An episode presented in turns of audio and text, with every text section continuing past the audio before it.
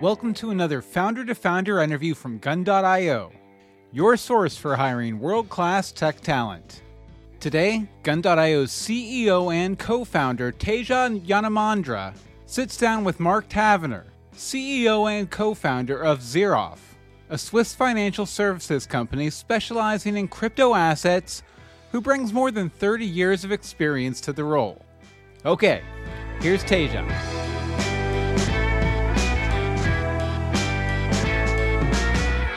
Well, I mean, we're super privileged to have you today, Marc. Um, really excited to learn about you, your story, uh, your company, and maybe that's a good place to start. So, why don't you tell the audience about uh, your company, how you arrived at the opportunity um, to solve this problem, and just kind of walk us through that journey? Yeah, sure. I don't mind doing that, Teja. And firstly, thank you for having me.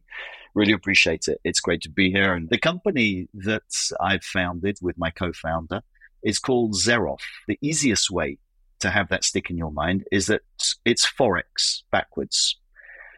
And that's a pretty good descriptor of what we do. So we are a Swiss crypto asset business and we provide a bridge between the traditional world of finance and the emerging world of crypto assets. Uh, and the reason why a bridge is needed is because these two worlds don't play nicely together. And when you try, for example, and move uh, crypto assets, say Bitcoin, just as an example, and convert that into a traditional financial store of value like US dollar, some would argue US dollar isn't a store of value, um, those entities uh, don't necessarily play nicely together. So we step in to remove that friction for high net worth individuals and businesses and our big differentiator, as well as being based here in a beautiful Switzerland with wonderful mountains, clean air, and wonderful outdoor life, is that we have a really strong uh, and forward looking regulator. And we are a business that went and sought regulation, got a license, and operate in a fully compliant and professional way, which differentiates us a little in this market because it is hard to get licenses. It is hard to act as a regulated business, even though the vast majority of actors do want to to, to act in a professional way. Um, and in Switzerland, it would appear, as you can see, that at uh, 11 minutes past the hour, one is not allowed to work in the office any longer, and the lighting just shuts down. So let me just hit the lighting if I can find it. Yeah, the auxiliary lighting. There we yes. go you know, it, it's as natural as you like. Leave okay, it in. Okay. And, the light, and Taverner said, okay, uh, the regulation's important at that very moment. You know what? The regulator cut the electricity. so you know what? What's super interesting is like, yeah, not many businesses. I mean, really. I mean, I guess especially so in in this industry would go out and seek regulation, but certainly as a consumer of services that's a huge uh, advantage um, to working with XEROF. Like, how did you guys even think through that being like perhaps a competitive dimension? That was at the very essence of why we started XEROF. It was to lead with regulation and compliance first. Uh, and how this came about, I need to tell you a bit more about the story of my co-founder and I, Nick. Nick Tigrintakis. And for any of you that wonder about the spelling of that or how I can pronounce it, you just go to our website, xerof.com, and it's written up there. Plus, there's a great picture of Nick just to prove that he's a lot more handsome and younger than me. Anyway, Nick and I met um, when we were both uh, in the Bitcoin industry. I was working for one of the world's largest miners of Bitcoin. Uh, we developed and manufactured semiconductor chips, our full custom semiconductor chips, which is genuine rocket science. We put those on motherboards, we put them in units, and we manufactured this really robust and highly sought after Bitcoin mining machine. Nick turned up uh, one day wanting to buy some equipment from me, and the way in which we sold those equipments in those days was 100% cash payment upfront uh, and then we would tell you when the machines would be ready at some yeah. point, and then ship them to you. So, you know, Nick wanted to buy machines. He was a little cautious about giving this company, didn't know uh, a very, very large amount of money, multiples of millions up front. But he trusted us. Uh, he gave us the money. We delivered the machines, and he made a good amount of Bitcoin out of it. So we built this relationship on trust from the early days. And fast forward maybe, I know, three or four years later, they came back to me and said, Marc, I have a real problem. Uh, you know, we've scaled up our Bitcoin mining uh, operations and we've got a fair amount of coin, but we can't find anywhere that we believe is trustworthy or professional enough to help us either bank those coins or convert those coins into euros, US dollars, or whatever it was they wanted to use them for. Have you got any suggestions for us? And, you know, I thought about this for a while and said, you know what, Nick, beyond one or two names, which I won't go into now because they probably haven't uh, weathered that well with time, those, those brands and those names, uh, that, you know, there aren't too many other places. So we carried on this conversation backwards and forwards, you know, for about a year, two years, something like that. And, you know, eventually I was curious about what Nick had ended up doing. He still hadn't found a great solution, and nor had I. So, you know, long story super, super short, we said, well, we need to solve our own problem here then. If it doesn't exist, we need to solve it ourselves. And maybe we're not the only ones that have this problem. And that was really where the, the genesis, the kernel of the idea for XEROF was born, was around a recognition that for holders of Bitcoin and other digital assets who wanted to have an exchange into fiat, US dollars, euros, whatever the currency may be, that there weren't really too many trusted, professional, and compliant solutions that you could turn to. Uh, and so we we built XEROF to fill that gap. Mm, that's powerful. It's interesting. Sort of in the first part of the story, you mentioned that like it, the transaction had to immediately be conducted, paid in cash in full. Is that generally typical? Like, is credit not something that? Yeah, I mean, I'm just curious about that. Like, it's you seem to like uh, describe that dimension of the transaction. I'm just curious why, like maybe there wasn't like some sort of like I don't know uh, credit or something like that, or just like you buy the machine in cash all the time, and that's like what you do. I think it, I mean it's a great question. It's one um, that pauses me to reflect, to be honest with you, because I don't have a stock answers. I've never really been asked that before. so kudos to you you, have kind of paused me in my tracks and, uh, and forced me to tread water whilst I think. But look, it, it, was the it was the standard in the industry, which is a very lame lame answer. You know, just okay. because everyone else is doing that's what we do. But thinking it thinking about it on my feet here, um, I realized that the supply chain was set up to deal with cash payments up front. So most of the components, most of right. the suppliers that we were seeking or needing to buy components from wanted cash payments up front um, for no other reason than frankly, the, the crypto asset industry at that point in time just wasn't very trustworthy and didn't feel like it was going to be around forever. Yeah. So uh, if you're the manufacturer of a bunch of power supply units or fans that go into these mining machines. And these little upstarts turn up with this new thing called Bitcoin. Uh, you know, most of them in their mid twenties, wearing you know typical attire, black sweatshirts, trainers, you know, unshaven, yes. and say, "Hey, I'd like to place an order with you for five million dollars yeah. worth of fans, and then I need twenty-five million dollars worth of power supply units, and I'd like them all well next week if possible, because you know what? There's a Bitcoin block mined every 10 minutes. And if I don't have more machines pointing at that than anyone else, I'm losing market share. So can we go? You know, the supply chain kind of response mm. to that, which has been established over many decades, is whoa, okay, this sounds less than normal. So maybe letters of credit to these guys is is not something we should do. We should ask for cash up front, A, to see how serious they are and if they have the cash, and B, just to make sure if tomorrow yeah. they decide that I don't know, you know, pink chickens is the next big thing, uh, and they dissolve their company, at least we've got the cash. Yeah, and it seems like really difficult to do like credit risk modeling on top of a set of assets that are a little bit more. They have a little bit more inherent variability, maybe in the price action Yeah. like day to day. You know, that seems tricky. Yeah.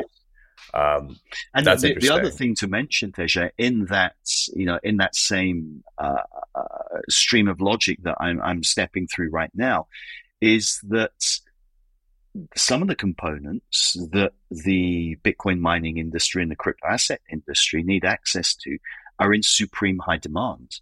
So when you talk about semiconductors, yeah, which uh, are, are really the essence of those machines that mine Bitcoin and process the algorithm. Uh, you're competing with mobile Yep. phone manufacturers, very big names, you know, that I won't mention, car manufacturers, and, and all the Yep. other electronic goods. So you're trying to displace years and years of relationships and financial contracts in a supply chain that is producing very, very limited amounts of silicon as output through, you know, arguably only one or two Yeah. or maybe three fabrication plants of silicon that are the biggest in the world. Therefore, Yeah. to command your place and try and take a slot, perhaps one of the big advantages is to go with a cash payment rather than doing, you know, regular payment on invoice or anything else to see if you can buy your way into that supply chain. yeah, yeah. That makes a lot of sense. Yeah, I mean, as a consumer of like gaming technology, I remember like GPU prices being insane, and it's like I'm I just want this Yeah. to have You fun. just want to play your games, and there's a bunch of kids, you know, somewhere standing up, just consuming all the silicon that they can get their hands on. Yeah, yeah, yeah. Why cannot sort of high net worth individuals and businesses use, let's say, traditional direct to consumer portals? I, I don't know what the maybe like the industry terminology for this would be, but an example of this is, Mm. let's say, just to put a name Yep. on it, Coinbase, right? Like, why why are they barred from doing so? Um, just in case people are not familiar with this industry and maybe some of the difficulties Yeah, absolutely. And great question. And then we get into the complexities of both regulation and the, the, the plumbing, the guts uh, of the traditional finance industry. Yeah. Um, and it goes something like this, as well as, you know, I, guess an element of trust and the access point. So let's assume I'm a high net worth Yep. uh, a holder of crypto, for example, and I decide I want to use, you know, one of many very successful and very well regarded online crypto exchanges, of which you know Coinbase is one.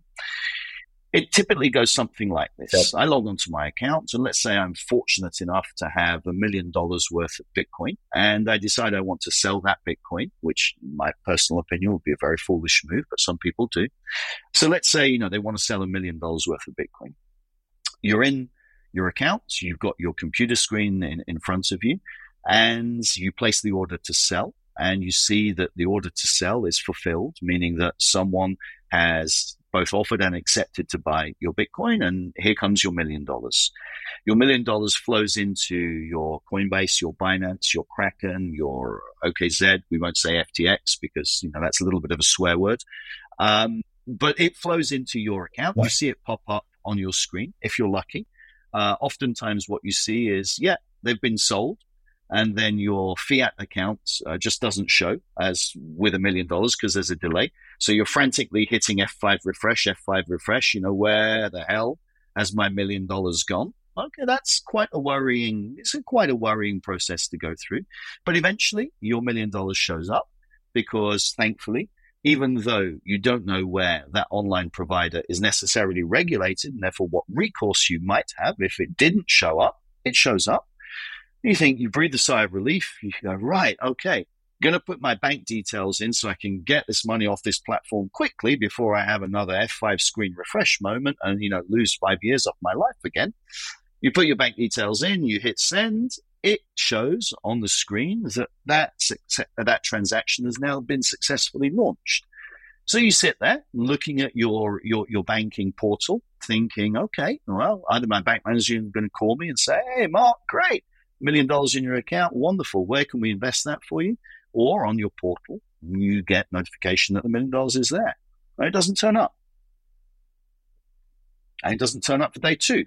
And it doesn't turn up for day three. Okay, you get a little nervous. You call up your bank if you're able to get through to your bank these days, uh, and, and you know don't have to suffer a chat chatbot. And you start asking the questions. Well, where's my million dollars gone? And eventually, you'll find out, perhaps, unfortunately, that they can't accept it. That either the correspondent bank or your bank has reversed the transaction because it's either come from a known crypto source or it's been marked as a transaction which has flowed from crypto to US dollars. And therefore, that bank can't accept it, the correspondent bank, or your bank can't accept it because it creates all sorts of automated red flags, anti money laundering risks, and places the bank at a certain amount of risk if they accept to receive those coins, if indeed they're able to, because most often the messaging system in the traditional banking world won't allow them to receive it because it's flagged as a transaction that they should not touch. So that then gets reversed, gets sent back to the platform of your choice.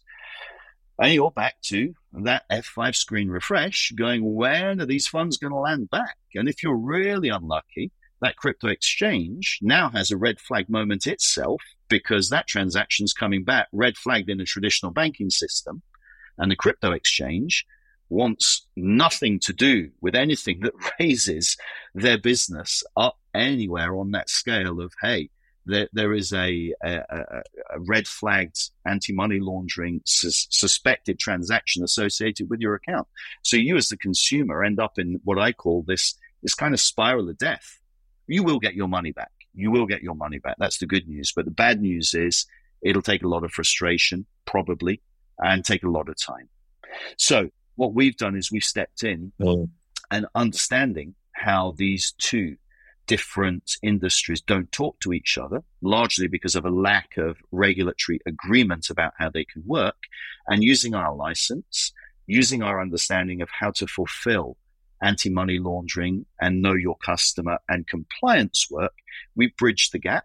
We provide the relevant information between the two parties on behalf of our client, give them just enough to allow the transaction to work smoothly without the automated red flags coming up, but not so much that we breach the privacy of our clients. And therefore, by doing that, we allow the transaction to run smoothly end to end.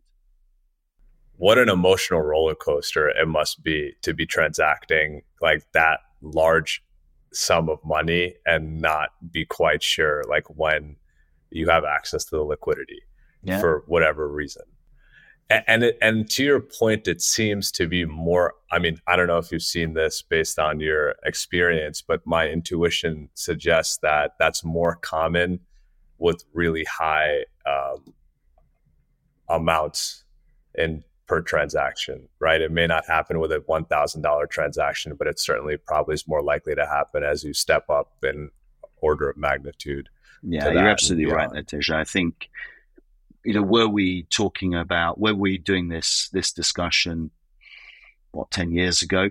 Then, yeah, a 1000 US dollar transaction like that would be massively problematic.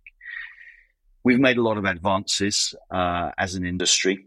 And, you know, here we are now. So, you know, a few thousand, 10,000, 20,000, 30,000, maybe up to 50,000 works pretty nicely these days. You know, I, I don't want to over dramatize the point I'm making is on those really high value amounts where you you Absolutely. need to make sure it works well and you don't lose access to your liquidity for a period of time. Because cash has has real value short term as we all know these days.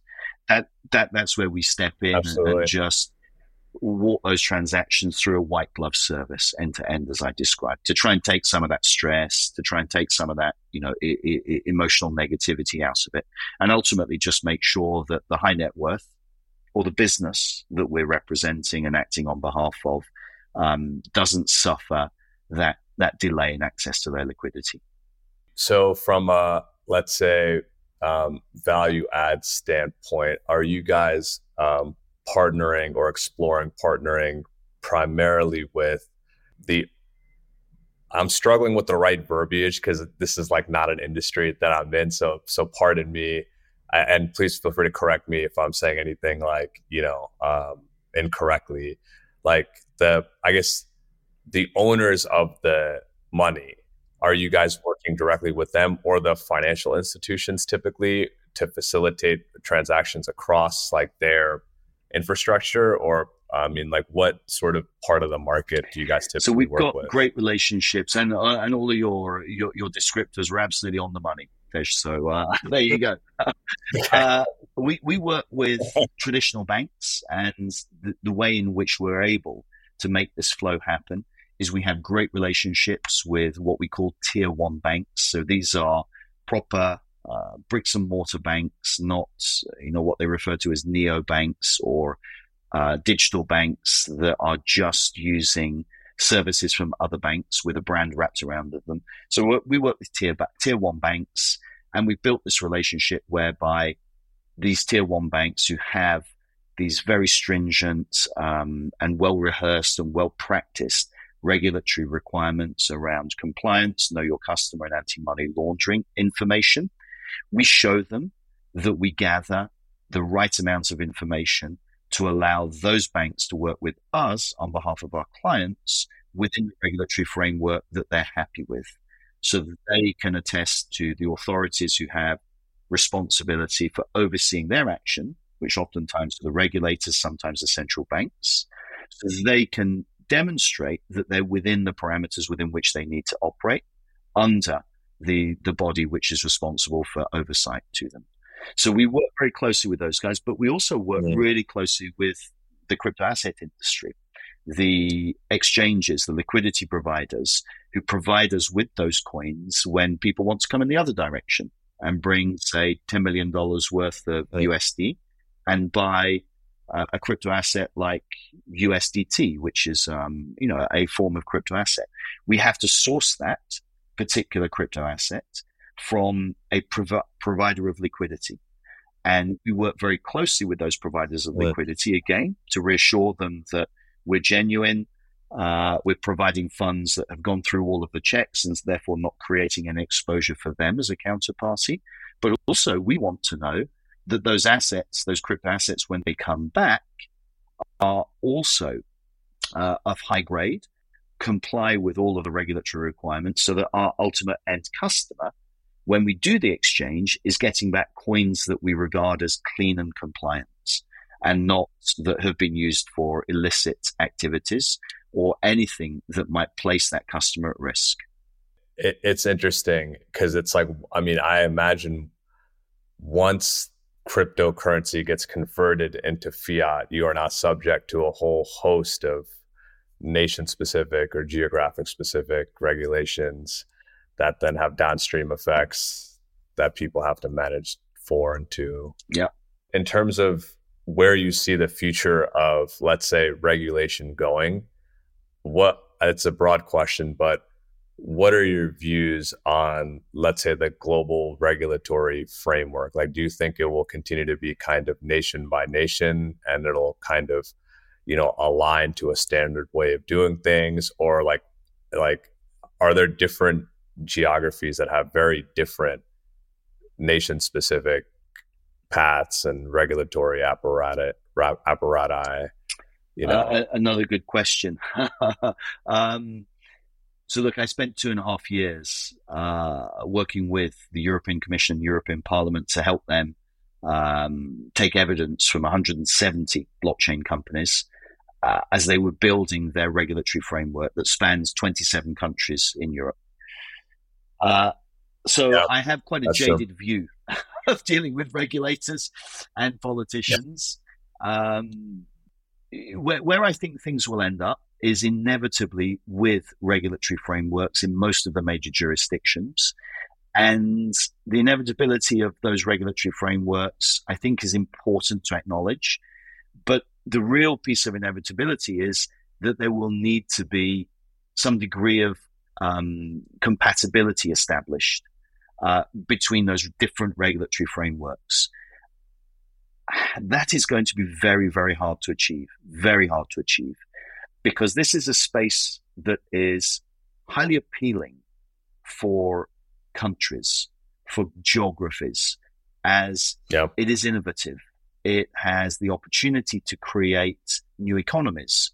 Uh, you may have heard of the term Web3. Yep.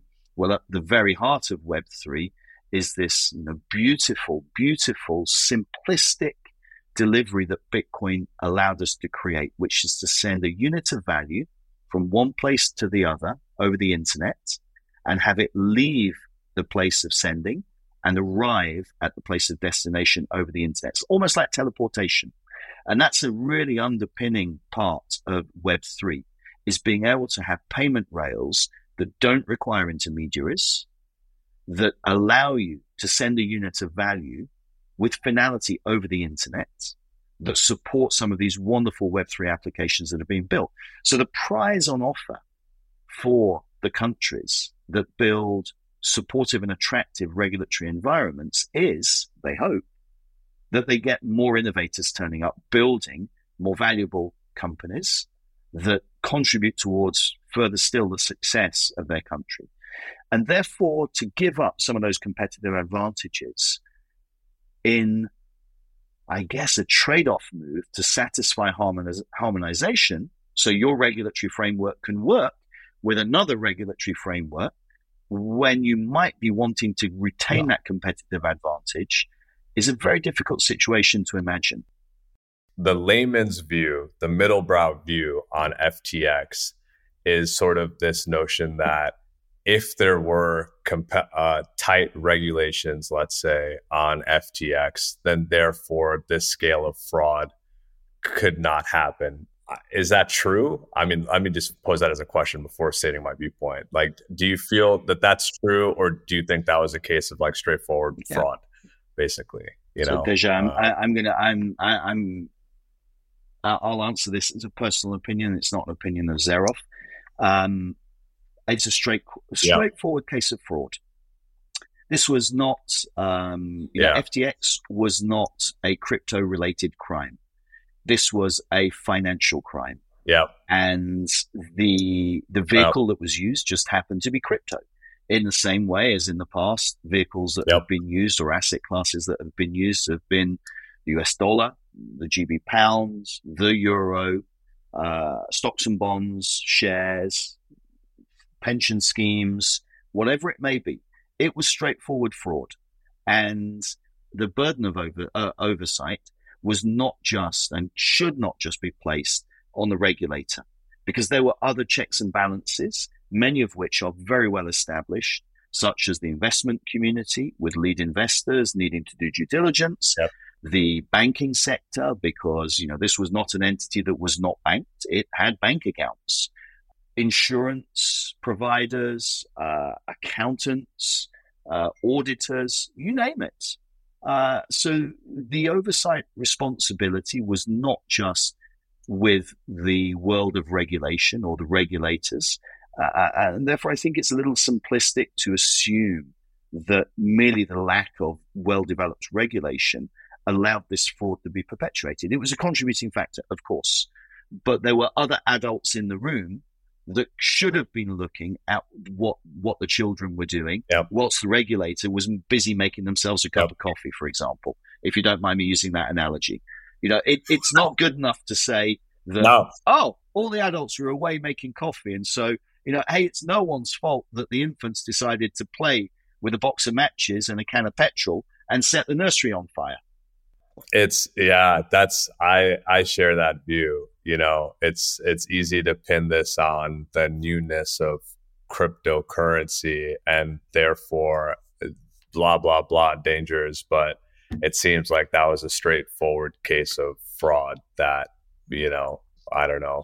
Many people were unfortunately subject yeah, to. So, we do have the benefit yeah, of hindsight totally because, as you know, we've been through a high-profile trial, yeah, and the jury has found, uh, you know, an individual guilty, and then the legal process is probably going to find the you know the other participants guilty as well. Uh, so I think what what's the the benefit of hindsight shows us is that going through a well established um, legal uh, process, the verdict has been that this was outright fraud. Uh, it's not crypto that was in the dock; it was an individual uh, and a bunch of individuals who intentionally chose to act in a fraudulent way if I'm a developer and I want to get uh, interested and I'm interested because I, I think like among my friends that are into this industry, um, a lot of them are actually very interested in like making um, it, to use your metaphor, more adult and to make it, you know, like uh, less sort of, I don't want to use the crypto bro term because maybe it's like pejorative, but like make it more mature and maybe um, accessible uh, and safe you know, for for consumers to use, big and small, high net worth, and and you know, average consumers. Um, what would your advice be to them if they're an aspiring developer? You know, like can they come work for XEROF? Where would you have them cut their teeth? You know, to get started in this industry. Our, our industry, generally speaking, the crypto asset industry is a wonderful place for developers because so much of the technology that's being built is being built in an open source way. Mm-hmm. And, and this is one of the things that really, really gives me high energy about this industry is it makes, if you are a developer, you know, if you're a regular Joe like me who can't read a line of code to save his life, it, it's very opaque. But if you're a developer, you can dig into tools like GitHub, you can access the code, you can have a look at the discussions between different developers, you can have a look at the commits, you can have a look at the reviews. It is there as a wonderful treasure trove to show you not only what's going on right now, but also the path along which has been traveled to get to the point that we're at. So if you're a developer, right now is a super exciting time to be in our industry because the vast majority of projects that are achieving scale, that are building very interesting things, are using open source approaches, open source code very deliberately because they want to attract talent. They want inquisitive, minds that think differently to come along and imagine things that we can't imagine at the moment and work with them on those projects. So the best advice I would give would be to jump in, find, do, do some basic research yourself, find those projects that are developing use cases and applications and utility that resonate with you. And then find how you can access the code bases they're using, the developer meetups that they're having, uh, the community they're building around these particular projects and just jump in and be very frank about your interest and ask if you can join in, learn, uh, and maybe through doing that, find yourself a position that might appeal to you. Uh, it's just a very, very accessible industry. And what I'm very enthusiastic about and what gives me, a, again, I'll say it, a huge amount of positive energy is the fact that most of the information you want to understand is there if you put some effort in. Unlike, uh, you know, perhaps mm. in the 90s when we were building, uh, you know, the initial web applications and in 2000s where, where we were trying to all build businesses uh, and get rich quick off of, you know, dot coms, where we'd been taught that yeah. the proprietary code, the source code was what created the value in your company. We're in an age now where it's not the code that creates the value on its own. It's the team that can realize the vision and plug all the pieces together to deliver real utility for something that we can't imagine yet is going to have a tremendous appeal to uh, you know, as you look about half the age of me, but you know, the, the people that are come, the youngsters that are coming behind of us, it's that audience that you're building for. Yeah. It's a, just a wonderful yeah. time. So if you're a developer at the moment, I think you know you're you're in the right age. You really are in the right age because with a relatively cheap machine that you've probably already got, a relatively solid internet connection, you have access to everything. Awesome, Marc. Well, where can people find you on the internet? Where can people find your company? Do you like to connect with people on Twitter or LinkedIn or anything like that, or you want to send them to to XEROF? You know, you mentioned this at the top, but well, know, thanks, thanks for giving me the opportunity to shout that out, Teja. So people can always find me on LinkedIn. You just look for my name; it's on the screen, Marc Taverner. You can find me at email, uh, mark at XEROF, that's X E R O F dot com. Or you can go to the website and which is xerof.com, X E R O F. So I think Forex backwards. And you'll be able to connect with me on there through email, LinkedIn, and Twitter. Uh, always delighted to hear from anyone uh, that is interested in this industry. Um, not looking to sell to, to anyone that's interested, but we'll be super happy to connect you with any of the projects that might appeal to you. We've been around, uh, both Nick and myself have been around quite a while. So it's very highly likely that we know someone at the project that might appeal to you. And if you want to reach out, we'll certainly be delighted to give you those introductions. Awesome. Thanks, Marc. What a pleasure. Uh, pleasure. It's my pleasure. Thanks for having me. You're listening to the Founder to Founder podcast powered by Gun.io's Frontier Network. We release a new episode every Thursday morning, so be sure to subscribe on Spotify, Apple Podcasts, Stitcher, or wherever you stream your music. Please leave us a review and share with your friends. You can follow us online at the Frontier Pod or drop us a line at team at gun.io to get in touch about hiring world class tech talent.